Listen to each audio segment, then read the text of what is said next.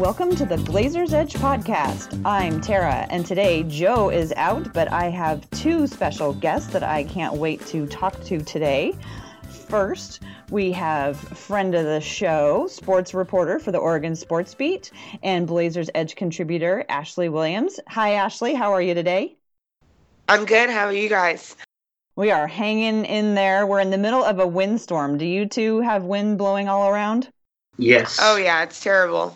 Well, let me introduce our second guest. Today we have with us college student and play by play high school announcer, Sean Phillipson. Sean, welcome to the show. Thank you, Tara. Glad to be a part of your podcast. Glad to have you. And like I said, with the wind swirling all around us, we could lose power at any moment, but we will press forward and see how it goes. Uh, last night, the Trailblazers uh, beat the Timberwolves in a come from behind game, which gave them a 1.5 advantage over the Denver Nuggets. So we are still holding on to the eighth spot. Sean and Ashley, I think you were both at the game last night. I watched it from the comfort of my rocking chair at home. How was the atmosphere last night? That was that was an interesting game because boy, the first half of that was rough. Sean, what did you what did it feel like in the arena last night? Well, I think you hit the nail on the head. It was rough in that first half or three quarters, however you want to put it in there. But um, yeah, the Blazers look, looked off. They looked a little confused, disorganized. The floor spacing wasn't there, and early on, uh, Meyers Leonard he had some open jump shots from the perimeter, but were missed and hearing the fans boo him, uh, kind of a no surprise when uh, he's having this kind of a season. I was pretty shocked. I'm always shocked when I hear booing, and uh, that was uh, no exception. Ashley, did you hear the booing when Meyers Leonard was missing shots? It, um, you guys, you guys slightly sound like robots, so I'm trying. I know that it's my service because this storm. Um, I actually was late to the game, like half halftime late um, because I'm covering the Nike Hoop Summit this week, so I had to get a story done. Oh, so you didn't have so to watch the first the half. Score. you came to the right half. Right, right. So I was checking the score and they were down, and I was like, "Oh, should I even go?" Um, and then we got there, and then it was like a complete turnaround. Allen had such a great night. I'm really proud of yeah, that that was fantastic. But so it sounds like you were um, by the time you got there. Uh, I don't think Meyers Leonard even got in the game much um, for the for the second half. So you probably didn't hear any of the uh, crowd booing him. What do you think about when crowds boo their own players, Sean? Well, yeah. Let me let me get in with this. well, like I said, it's a no surprise with how Meyers Leonard is producing right now, just because you're hearing the boos. And when you hear that, bad things happen. Uh, so, granted that, I mean, he's averaging five points per game, three rebounds. He's not as efficient, much less consistent that um, Blazer fans wanted to see from him. Uh, so, again, w- once that happens, you're going to get some boos your way. Uh, it happens to any team in the in the NBA. Quite honestly, it happens. I just I what I really think, and maybe I just have rosy glasses on, but what I think often what I think often happens in that case is that people are watching in the arena or they're watching at home, and you know somebody that you really want to hit a shot misses the shot, and you just kind of groan, and it everybody just kind of comes out spontaneously with this disappointed boo, but they're not like at first actively booing somebody. It's just a whole bunch of people had the same reaction at the same time, and it ends up sounding like the whole crowd, or you know, it never really sounded to me like the whole crowd, but it suddenly sounds like you know uh, people's disappointment suddenly sounds like pointed booing. And so did you get a fe- I wasn't in the arena. Did you get the feeling that it was a case of like people were mad at Meyers Leonard and they were like stop or they were just like, "Oh, that was so disappointing." Because it it seemed that it sort of tapered off not long after it started as well. So maybe people like pulled back and were like, "Whoa, maybe we shouldn't be doing this." Yeah, I agree with you, Terry. Yeah, the first part you said about the, you know, at stop at the jump shots, Meyers, that type of that type of vibe where I was sitting. Um, yeah, it, it was that kind of night for the fans. They just did not want to see him play on the court, much less shoot. Granted, his numbers didn't really open up a lot but he did some good things. He did set some good screens. He did uh, make a jump shot in the second half, so that got the Blazers, you know, and their fans a little excited because it's like, finally, mm-hmm. we needed this sooner, and we were able to pull through. Yeah, one thing he's I think always been able to do at least this year is he has been able to set those screens and he's been able to not only set one screen at a time, but he, he seems to have the ability to set a series of screens. Um, yes. When Nurkic came in, Nurkic really took on a lot of that because of course he also took a lot of the minutes. But it seems to me with um, Nurkic out, Dame seems to be uh, immediately well very quickly started uh, struggling with his shooting, and I'm wondering if the part of the struggle with the shooting is that um, he's lost Nurkic's screens. Meyers Leonard minutes have gone down, and he hasn't been able to set as effective screens for Dame, and maybe that has contributed to um, Dame's shooting slump. Is that a theory that you know has any water or is way off base, or what do you think? I think it, it's that kind of theory. If if Meyers has a good game setting screens and getting the proper spacing for Lillard or CJ for that matter, or even Allen Crabbe, uh, then there's going to be good games.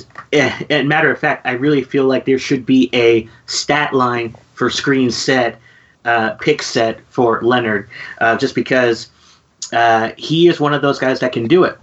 But if he comes off the wrong way or the wrong kind of spacing that uh, Terry Stotts wants, then you're going to see the production go down, not just from Meyers Leonard, but all the perimeter players for the Blazers.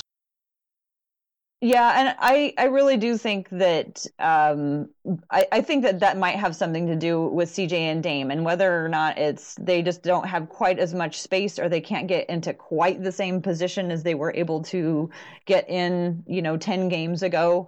Um, I'm hoping hoping that's something I, am just, I guess what I'm saying is I'm not sure it's a shooting slump so much as a positioning uh, situation that they need to work out, um, you know, in practice. And like now we're at the part of time where they don't get practice. It's just like play, rest, play, rest, play, rest. So I hope that they can, they can work it out. So at the beginning of, or the end of the third quarter last night. I was watching and I looked at the box score. At that time, CJ was 8 for 17, Dame was 5 for 17, and Crabbe was 4 for 5.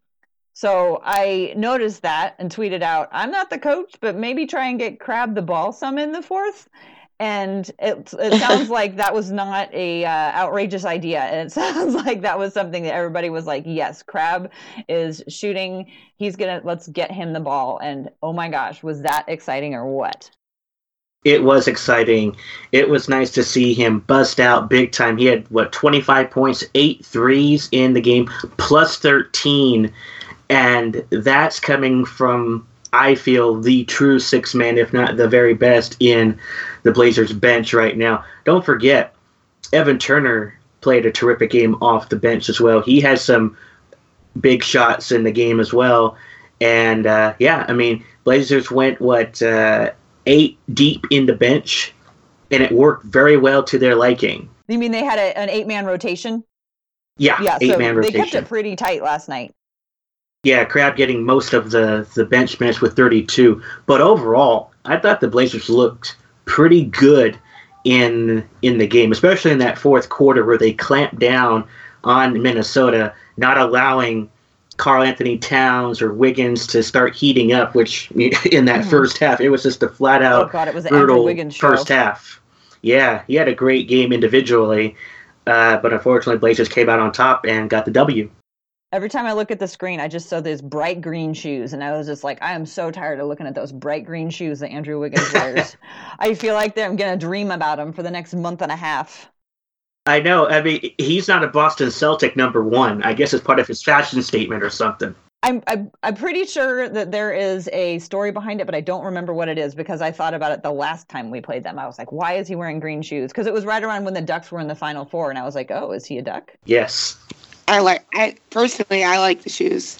They just they just draw my eye, and I can't look at anything else. Maybe he's doing that on purpose, trying to distract everybody. I mean, I was a little distracted. It worked.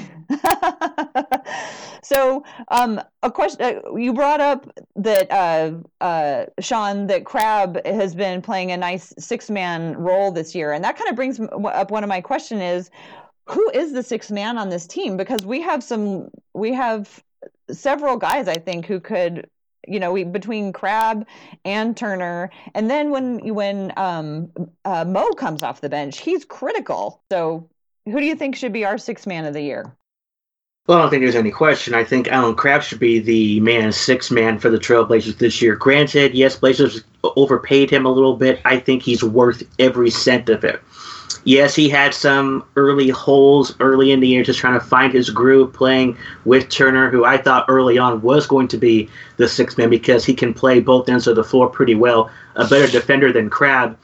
But I feel for more of an offensive threat, being able to hit the three consistently, Crabbe has shown that he is not afraid to take shots. And I'm hoping for next year, and just saying for the future, that he continues to improve and not hesitate. He's probably the only guy off the bench that doesn't hesitate on a shot. He'll take it and make it nine times out of ten. Yeah, nine times out of ten, mm, but a lot, definitely. You get my point. yeah, but I agree. I would say he doesn't hesitate nine times out of ten. But I, I think it's important what you bring up about hesitation because here's what I think I've seen happening with the team this year is – when they come out and they start right off and get immediately e- either behind or confused or the defense doesn't click right from the beginning of the game, I find that makes them hesitate on offense. And I have no statistics to back that up, nothing to prove that. It's just something that I have um,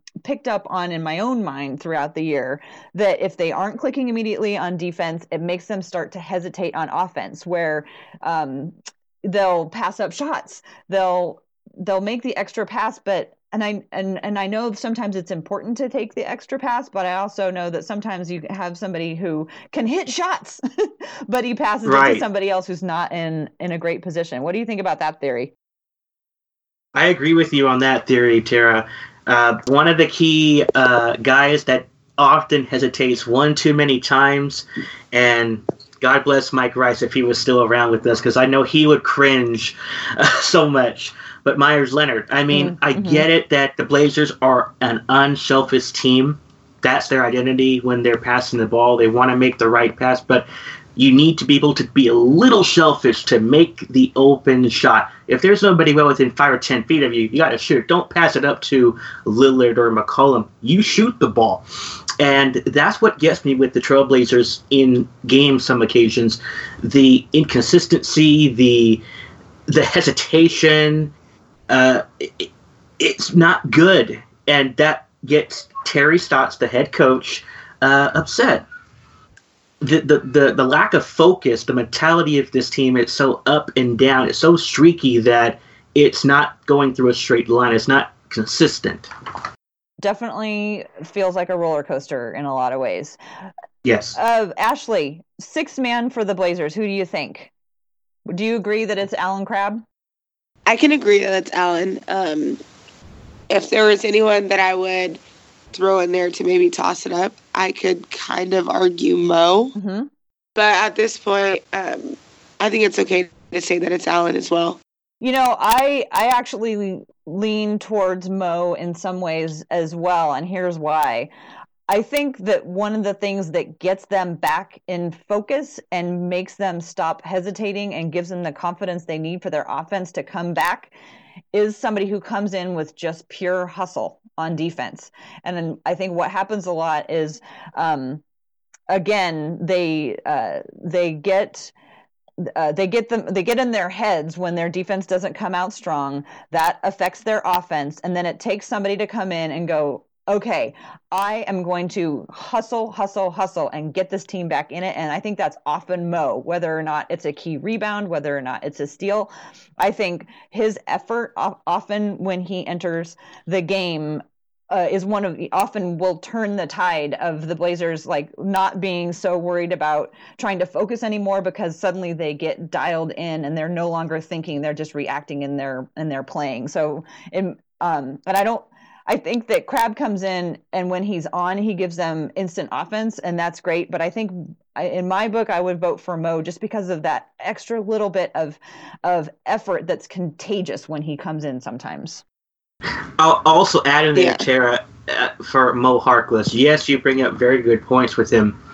He he's also, as you're saying, he's that hustle guy. He comes and plays off the bench, or you can start him. Right. It does not matter how you put him in. He can just fit, Mhm. and he fits with the team's core, its values very well. That way, you don't have the indecisiveness that this team has, and he can Harkless can just put it on the floor, take it to the basket, and occasionally make the outside shot. Yeah, and you bring up a good point that, especially with this team, it's kind of hard to identify a six man just because our rotation has been so different during different times of the year. And, you know, if you look at six man in terms of minutes played rather than who actually starts, that could be another way to look at it. Because somebody like Noah Vonleh, he clearly starts. He still doesn't play, um, you know, as many minutes as the rest of the starters Right. he he as well like last night i thought in last night's game against the timberwolves it was noah going to the floor. That's a lot of guy, a lot of man to jump to the floor to be hustling after plays. And i thought it was his play kind of i think it was either the end of the third or at the beginning of the fourth that really brought everybody back into focus and we're like okay we can do this. We can uh, we can win this. So i thought i thought vonleh had a good um, was that spark for them last night. Vonleh had a, a lob Yeah. to the basket in that first on that first play, which really got the crowd going a little bit. Oh, the very first play of the game. Yeah, I missed that because I was watching that TNT thing and we were watching free throws for like 15 minutes before they switched it over. But I did see it in Yeah. the replay and that that did look awesome. Okay, I thought last night's game was kind of a mirror of the season in terms of getting off to a rough start, um, kind of searching for identity. What are we doing in this game? How are we going to play? And then um, putting it all together uh, at the end, and then uh, finally uh, looking like we're clicking for the most part at the end. So we're just I, I, un- unbelievably we are just a couple games away from the end of the regular season. Did this season seem long or short to you two? uh, it kind of felt a little long. I don't know why I feel that way about it, but it just did. Uh, just because with everything that's going around in the in the league, there's nothing that's really bringing the extra pizzazz, that extra flair to make it, you know, run straight through through the season and all. Um, it just felt very slow. Nothing really popping out. How about you, Ashley? Yeah, I think that it started off um, going by fast, typically how it does. Then it kind of lagged for me. Like it was like, you know, you never want basketball season to end, but it was kind of oh another game, another game, and then of course now, what we have a couple more games left, so it flew by at this point. But I think that it had a long pause in the middle for me. Right. I think to me that long pause was when the Blazers were really struggling. That made the that that middle part of the season, December, January, that seemed like Yeah, pretty long. And it also seemed like there was a lot of time off in between games and it just it just seemed like um, oh this uh, this season we got you know we got plenty of time to get it back together. Let's let's do this. Okay maybe not this game next game. And then the next game would happen and be like okay maybe not this game maybe next time next game. And that just seemed to drag it out a little bit in the middle. But then of course we start hitting on all cylinders. We get Nurkic. Things change. I finally realized what a rim protecting center looks like because I could never picture it in my own mind because I hadn't seen one. And then of course things pick up steam. Blazers are doing great, and now that Nurkic is out, it seems like it's going by even faster, and everything is every moment is is more important.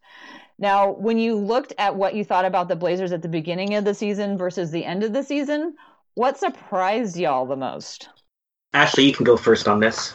Um, I don't think it surprised me that much, but I could just see that it surprises a lot of people how hard they still try. Mm, Because a lot of people will tell them, you know, Blazers are terrible. They're not going to make the playoffs. Why would they even try? They're going to lose in the first round. But you never see them truly give up.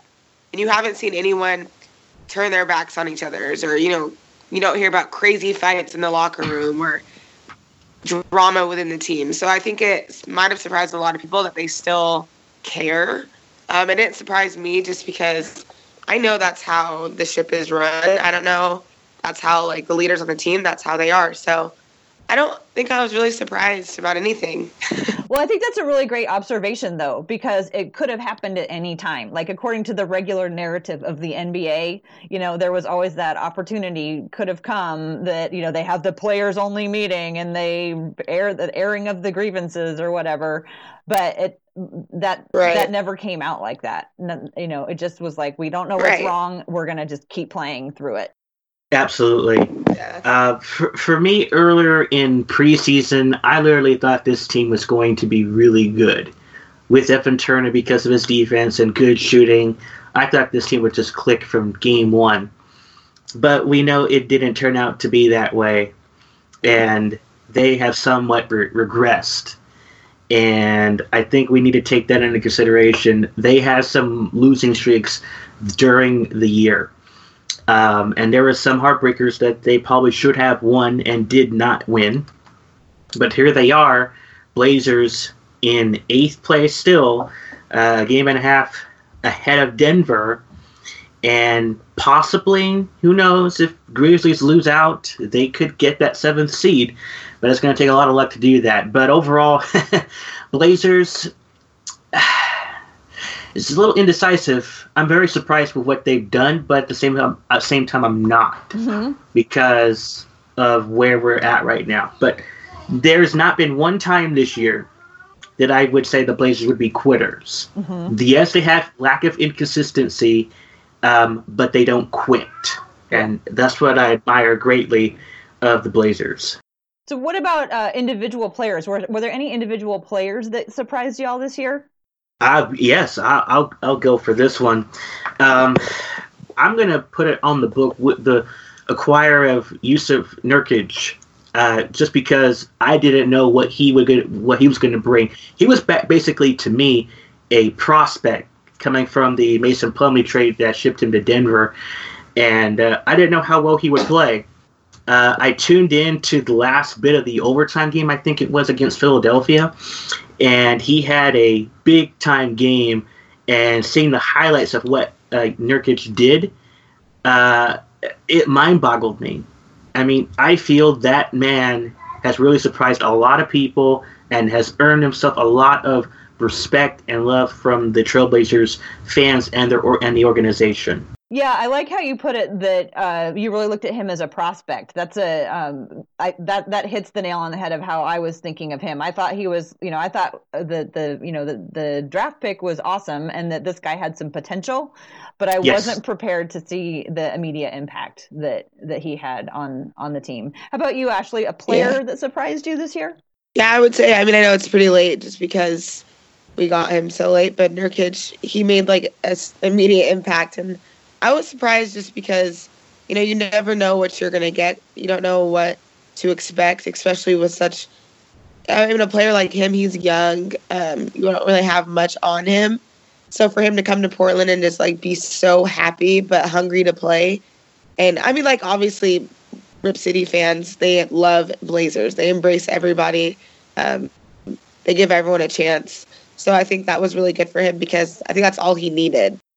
Mm-hmm all he needed was was the chance and the minutes and a place where he could get like a fresh start and the support and the support oh, i right, think okay. you know from not only from his from his teammates from the organization but from the fans i mean it does matter to them keep in mind that Nurkic was starting early for Denver this year until he was delegated to the bench uh, as Nikola Jokic, mm-hmm. who, to all people, yeah. has had a great year all the way around.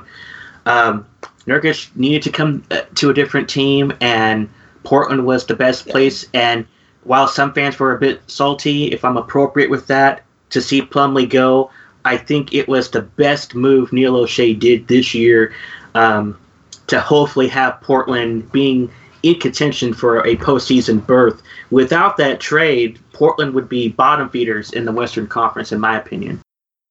Yeah, I really want to know if, uh, I mean, and there's no way of knowing, but I really want to know if uh, the front office was expecting the immediate impact, like um, that that Nurkic. I mean, I, obviously they thought that they were going to get a good player, but I wonder yes. if they were like sitting there going, "I told you so" to all the fans, because yeah, he really did make it. And I think uh, uh, to your point, Ashley, about the the fans embracing him. Yeah, I see. I see what you mean. You know, when someone kind of falls out of favor, you know, it's it's like it's hard to get it back and sometimes just a change of scenery is what you need. And we were there to be like hey we know you know things didn't work out. Yeah. Things weren't going great in denver so we are going to give you everything we got. We're going to put everything we got behind you to give you all the all the um all the faith behind you that, that we can and, and also coming to a team with somebody like Damian Lillard on it, which I think was really great for him because one of the things about Denver, I think there's a lot of potential at Denver, but they really, I don't really feel like they have an identity yet.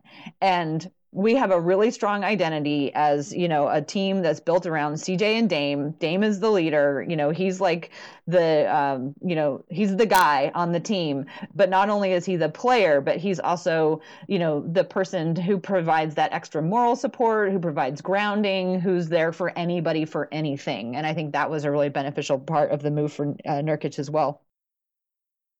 I would be totally remiss though if I didn't talk about my player who was the total surprise, and everyone thinks that this is an odd choice. But for me, Aminu has just been one of my favorite parts about this year because I realized this. I love chaos and and Aminu is chaotic, but like not necessarily in a bad way. But when he gets the ball, nobody knows what is mm-hmm. going to happen except for him and he just goes with confidence back and forth dribbling that ball all over the place. And he he I just love watching him and I every time the ball goes down for him I'm so excited because people just don't think it's going to happen. And so he's made it a really fun thing to watch and I really do think and this sounds like it's tongue in cheek but I partly mean it I really do think the other teams don't know what's going to happen either and so they don't quite know how to um, how to defend him and then when it comes to defense he's had some really exceptional uh, blocks, steals, things that were timed, and again, those momentum changers that that, that get people going. So I've um, come to enjoy Aminu this year in a way that I was not expecting. I don't see any problem with Aminu. I mean, given the fact that he's got a unorthodox jump shot with a high with a high arcing motion, it's like you hope in slow mo it does go in. And uh, he's been making the most of his opportunities all season, whether starting or coming off the bench. Playing center, he, he, he's up there. yeah, he's having to play center on occasion or power forward, even shooting forward. Uh, but he's been doing it great. Yes, I, I, I'll add that in there too, Tara. He has been terrific. And I think a lot of it is because we haven't had Ed, and so that's given, yes. um, you know, more put more on Aminu's shoulders. But he's really uh, handled it well. What do you think, Ashley? Yeah, I like Aminu a lot.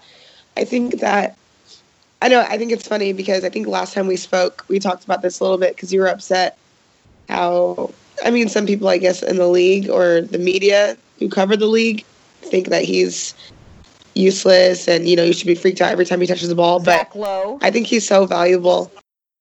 I'm going to write a strongly worded email to Zach Lowe and ask and, and tell him what I think about him saying that he doesn't like Al-Farouq Aminu's pointy elbowed jump shot but no, I think I think um, that's one of the things that that makes the game enjoyable, makes the season fun, is when um, when you see players, yeah. um, you know, play outside of themselves or just play differently than expected. You know, I was thinking about this morning, and uh, some teams I think their seasons are just like um like a race like a you know when you go to the amusement yeah. park and it's like a go-kart race and you just get in the go-kart and you just go and go and go and until you get to the finish line first and that is like you know the team from the bay area the teams who just you know even though they have injuries and have things that they um, that are are risk to them presented throughout the season they still just move charge straight forward ahead and they're just going to get there first and then there's teams like the Blazers, and they're more like the you know the rickety old beloved um, roller coaster that like you know intellectually got to be safe because otherwise they wouldn't let you jump on it. But in the back of your mind like oh man this whole thing could just fall apart at any time. And that's kind of what i feel like uh, watching the blazers is is like oh, you know we love it but we know we're going to be in for a ride. There's going to be ups and downs and it's not going to be a matter of just making it to the finish line. It's going to be like surviving till the end. Yeah i like that let's move on to um, the let's let's look at the future. And you know the the blazers have three draft picks and we just got done with the ncaa tournament. There were a lot of people playing in the ncaa tournament that the blazers might have their eye on. But before players even go to college we know that they're playing in high school. And there's several showcase games for high school players and one of them that happens right here in portland every year the nike hoop summit. So ashley i know that you have been covering it this year and i would love to hear about uh, what you are learning about some of the players who are now high school seniors getting ready to go into college who are going to be playing in the nike hoop summit game this year. Yeah. Well this is my third time covering this event and it's one of my favorite events and the game so basically they practice all week. They play a game the end of the week. Um, but the game is not even the best part. The best part is being at the practices, seeing these players, getting to know them, seeing how they work in that environment, but also speaking with them and just like getting to know them as people as well. So yeah, it's it's my it's definitely my favorite event. It's been really fun this time around. Um, and the game, so the game's actually tonight. It typically is on a Saturday afternoon before a Blazer game, but they decided to do it for a Friday night. So I'm excited to see the turnout tonight. For the players who come in the, can you um, talk a little bit about what the format of the Hoop Summit is for people who don't know about it? Yeah, absolutely. So it's the USA Youth 19 Under team. So there's 12 players who are selected throughout the United States to represent the United States um, on this team and a lot of them have been playing for a while. So they played on the 17s, the 15s. Um, so they've been in the loop for a while. And then, of course, on the other side, it's the World Select team. And, you know, it's teams, players from all over the country. And this year, it's kind of funny. There's five Canadian players. I was like, wow, look at this Canadian pipeline. Yeah. yeah, and the coach is from Canada as well. So but yeah, there's uh, from Canada, from Jamaica, from uh, let's see, to this year, Spain, Australia. So they're really all over, and it Lithuania. Yeah, it changes every year. So it's really, it's really exciting. It really is. So, Sean, I know that you call high school games, and I, yes. don't, I don't know if you've ever called a game that had a Hoop Summit bound player in it, but I know that um, college or high school ball looks different from college ball, looks, which looks different from NBA. What should people watch for when they're watching high school games? How is watching a high school game different than watching one of the higher level games? Well, high school games aren't televised except if it's for the state championship. That's one. Two, in terms of the Hoop Summit overall, you have the dynamics between the American style game versus the international based type game. And this is where it intertwines itself. Yeah, you're saying the best high schoolers from one side, you know, compete for a championship for pride and everything. In the Hoop Summit, it's similar to the same thing, pride, but it's more for the scouts and for the people to see you know how these athletes are in terms of style. Are they going to be a post-up player? Are they going to be a pass first big man all that type of stuff. There's so many dynamics. It's also kind of fresh. It's one of the most interesting uh, things uh, events rather that uh, people are going to see every year um, in the hoop summit. No doubt about it so I um I got two follow up questions. One, I think it's uh, interesting what you say about um, how you're really seeing uh, this the scouts are looking and trying to figure out what kind of a style a player might develop in because I hadn't really thought about the fact that you know players uh, end up like in the NBA known as a specific style or whatever, but that had to start somewhere. And so it sounds like you're saying that you know in high school this this game is is a chance for scouts to look at players and kind of determine this this player looks like they might be built for or have the you know the um, uh, the instincts for a certain type of of uh, play, and so the hoop sounds like a hoop summit is a good good place to look for that kind of thing. Correct. Yes, without a doubt, and, and, and it has to be. I think the biggest. Oh, sorry. I was gonna say yeah, and it has to be in that uh, right style uh, for the player to fit into the college's system. Kentucky, Duke, the Pac-12, all those teams, no doubt. What were you gonna say, Ashley? I think the biggest. A lot of people ask me, you know, what's the difference between high school and college and NBA? And I think the biggest difference is high school. It's more of a player-oriented play because you kind of get the players, and then you have to work with who you have to get where you want to be as opposed to college is like you choose a college because the coach because the team because the style and the i guess just the brand and how they run everything. So that's the biggest difference for me when you just watch a raw high school team mm-hmm. as opposed to like a college team. It's a system and you know how it's going to be run.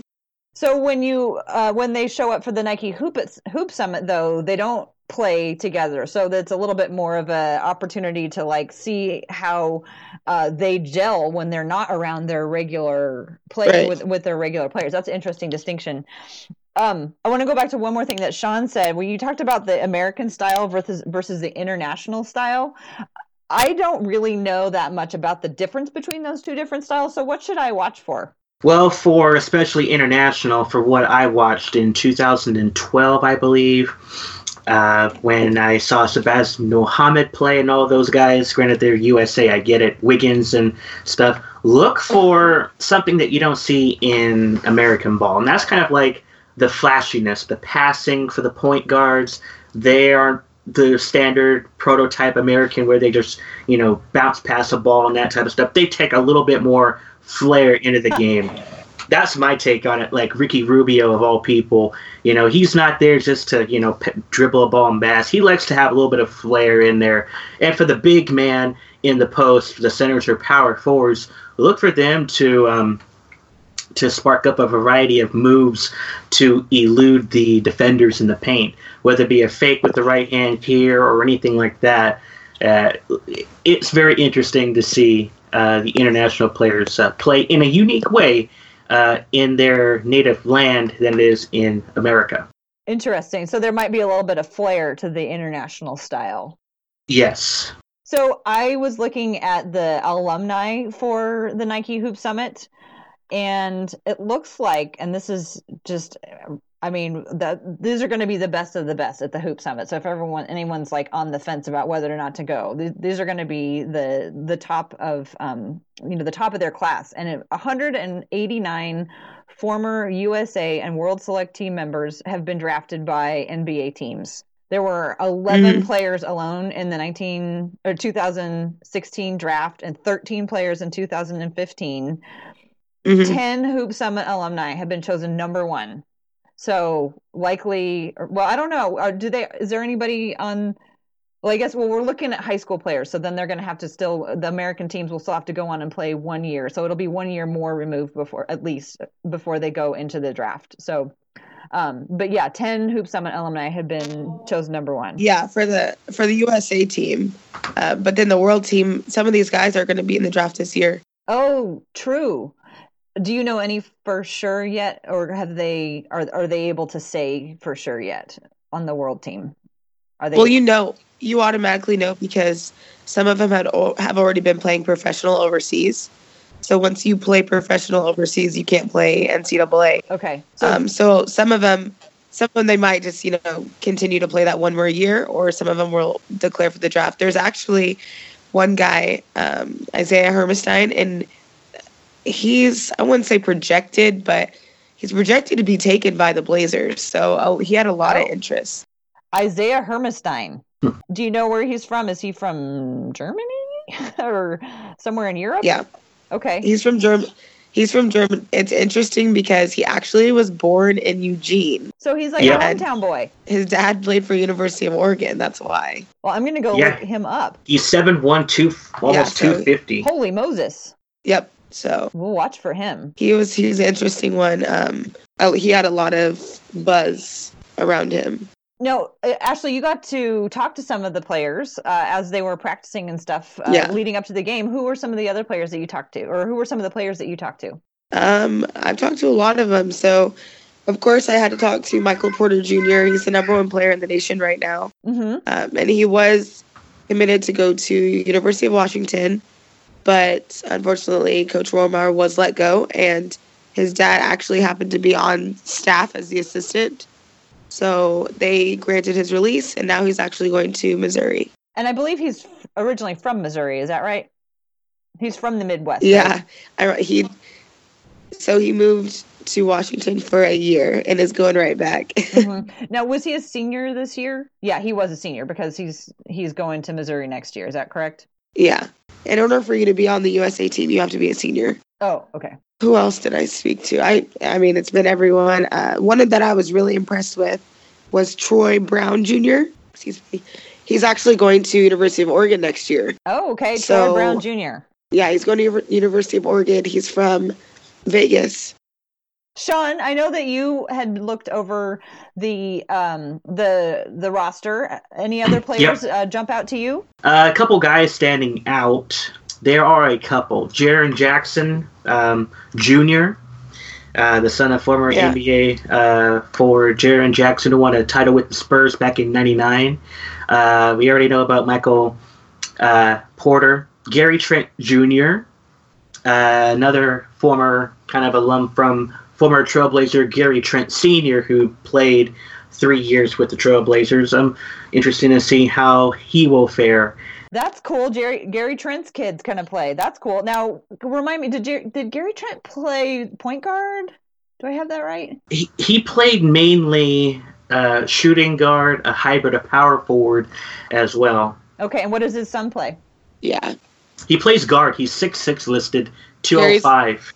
Gary's a guard. He's he's a really good shooter. Really good shooter. Oh, nice. Yeah, he's going to Duke. Yesterday, when I was walking into the gym, um, it was raining, so I'm trying to, you know, hustle, get inside. And there's this, you know, really tall guy walking next to me. And he's like, Are you from here? Because I knew my way around. And I was like, Yeah, yeah. Are you just visiting? He's like, Well, you know, I used to live here back in a couple of years ago. And I was like, Oh, why'd you move away? He's like, Oh, I was just working here. I was like, Interesting, you know? And he's like, Yeah, my son's actually here playing. It's Jaren Jack. How funny. I was like, I feel dumb. I know who you are. So that was you were talking to Jaren Jackson Sr. yeah. He's like, yeah, I used to live here. Used- it was a lot different back then. that's that's like a um yeah understatement. Yeah, I used to work here. like, oh really? Were you you know did you work out at this place? That's funny.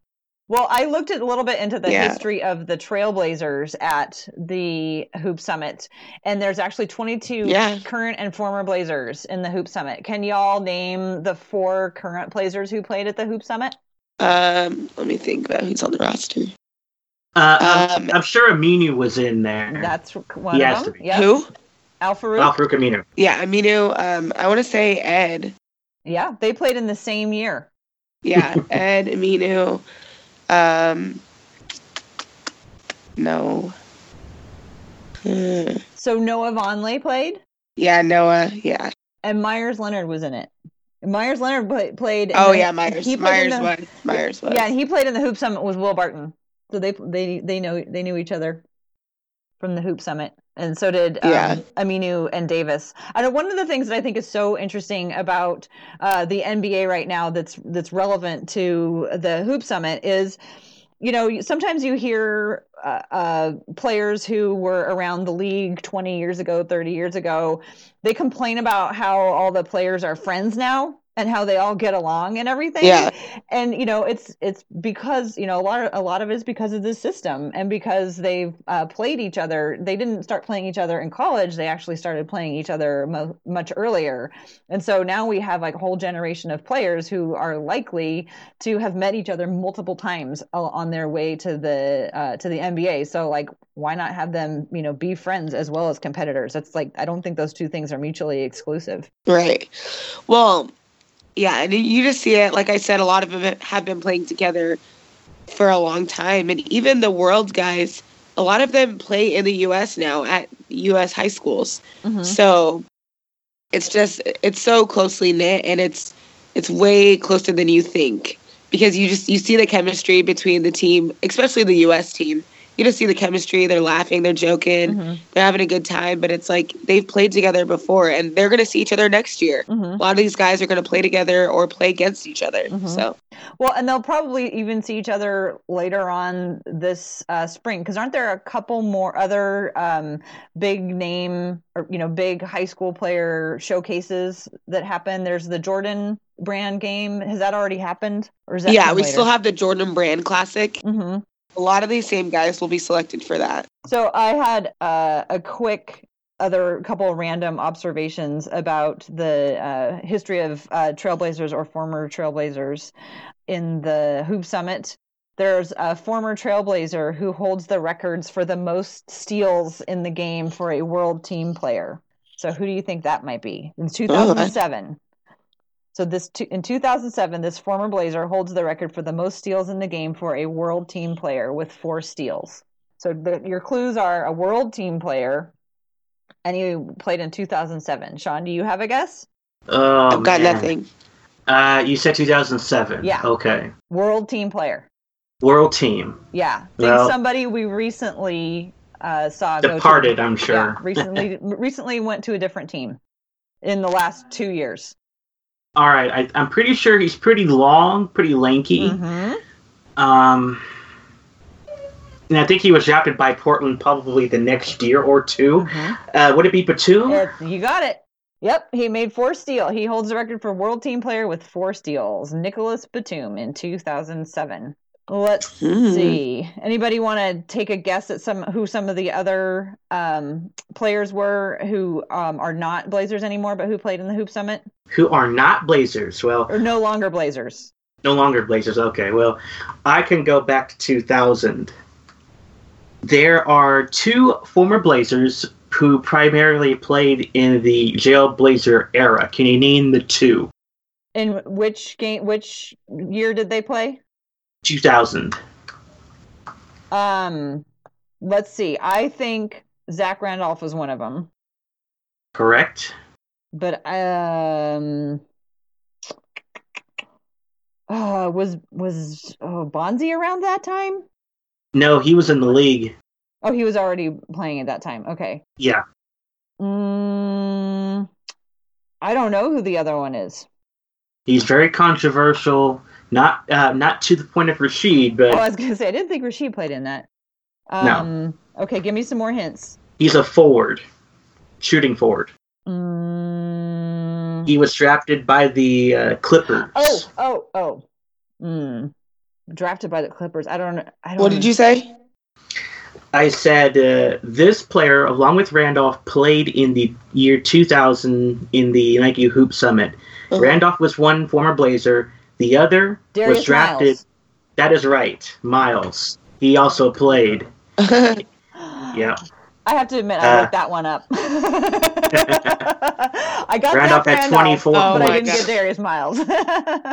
Yep. Randolph had 24 points, and Miles had 15. wow. Who had twenty? Randolph had twenty-four points. Yeah, 24 points. He shot 11 for 17 Dang. from the field, That's eight good. rebounds. So, of the current Blazers who played in the Hoop Summit, the uh, high the high scorer was Al Farouq Aminu. He had uh, he played 19 minutes. He had 10 points, five rebounds, three assists, three turnovers, one block, and one steal. He had quite a night. He was very active in his 19 minutes. Noah played nine minutes, Yeah. no points, one rebound, one assist. Meyers played eight minutes, three points, one block, and Ed Davis played 15 minutes, four points, five rebounds. Yeah. Of the existing Blazers, Al Farouq was the was the busiest. I'm not surprised at the turnovers from Aminu. I will say that. yeah. Well, he takes chances. Uh, well, anything else you want to add about the Hoop Summit before we sign off? Uh, I would say, honestly, the best part of it so far was the U.S. team. They always scrimmage like a kind of put together team of local people, um, former players. Oh, really? And yesterday, Steve, yeah, and yesterday Steve Blake was playing in it, and I was so impressed. Slash missed him. Slash we should sign him. so he's back in town and he, He looked great. game. How fun! Anybody else you can remember who was there in that game? Steve Blake, um, he was, I mean, obviously the biggest name Mhm. one. Uh, Brandon Roy was in the gym watching because Okay. two of his players were playing, you know. Oh, cool. Um, let me think. Just local guys. Kamaka Hepa, he plays for Jefferson High School. Elijah Gonzalez, he was there.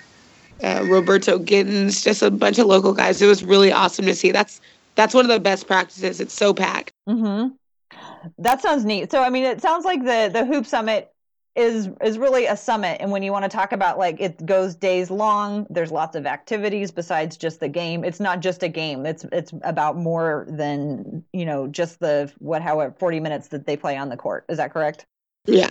Well, I want to thank you two for holding the fort down with me today in the absence of Joe. She will be back soon, but it is great to talk to the two of you. I appreciate uh, all of the the thoughts, insights, and inside stories that you br- that you brought today. Uh, anybody want to add anything about the Blazers right now, or should we go ahead and just do your how people can find you and social media and find your work? I'll, I'll close things off, Tara, with the fact that uh, with what three games left in the regular season, uh, Portland will make the playoffs. You're putting it uh, out there that the, the Blazers are going to make it. Yes, they will make the eighth seed. I really don't see Memphis losing any games going forward. Um, upcoming, I'd be shocked if they lose all three, just so Portland can take the seventh seed and face the Spurs instead of the Warriors. I uh, yeah. How about you, Ashley? Do you think the Blazers are going to make it? They're going to hold on. Yeah, I think the Blazers will make the playoffs. Um, I don't see why they wouldn't. And they're playing so well right now. People are skeptical about them making the playoffs and losing out or whatever. But it's really it's fun. You know what I mean? That this is why they play. This is why we watch. So Mhm. I hope they do make the playoffs, and I'll be right there at the game. Awesome. Well, I you two have convinced me that they will make the playoffs. I really don't know, and my I don't think my heart can really stand it if I um if I rely on it too much. But really, I just want more basketball. I'm not ready for the season to be over, and to me, it all comes down to we could possibly have at least four more games. so I'm I'm excited about that. Yeah. Well, once again, thanks you both both for joining me. Can you tell people how they can uh, where they can find your stuff? Yeah, uh, follow me on Twitter at the real SLP um, on Twitter. That's all you can do. All right, thanks, Ashley. I have Twitter, Instagram, YouTube channel, uh, Twitter at Williams Ashton. If you want to find my work, you can always look on YouTube, Ashley Williams as well. I've been watching those videos that you produced from the Hoop Summit. They're really great, so I recommend people go check them out. And you can find me on Twitter at TCBBigs under Team Mom. And you can also, if you like this podcast, you can subscribe on Stitcher or iTunes, or you can find us on blazersedge.com, which is full of all kinds of up to date news and analysis about the Portland Trailblazers. So thanks a lot for joining us, and we'll talk to you later.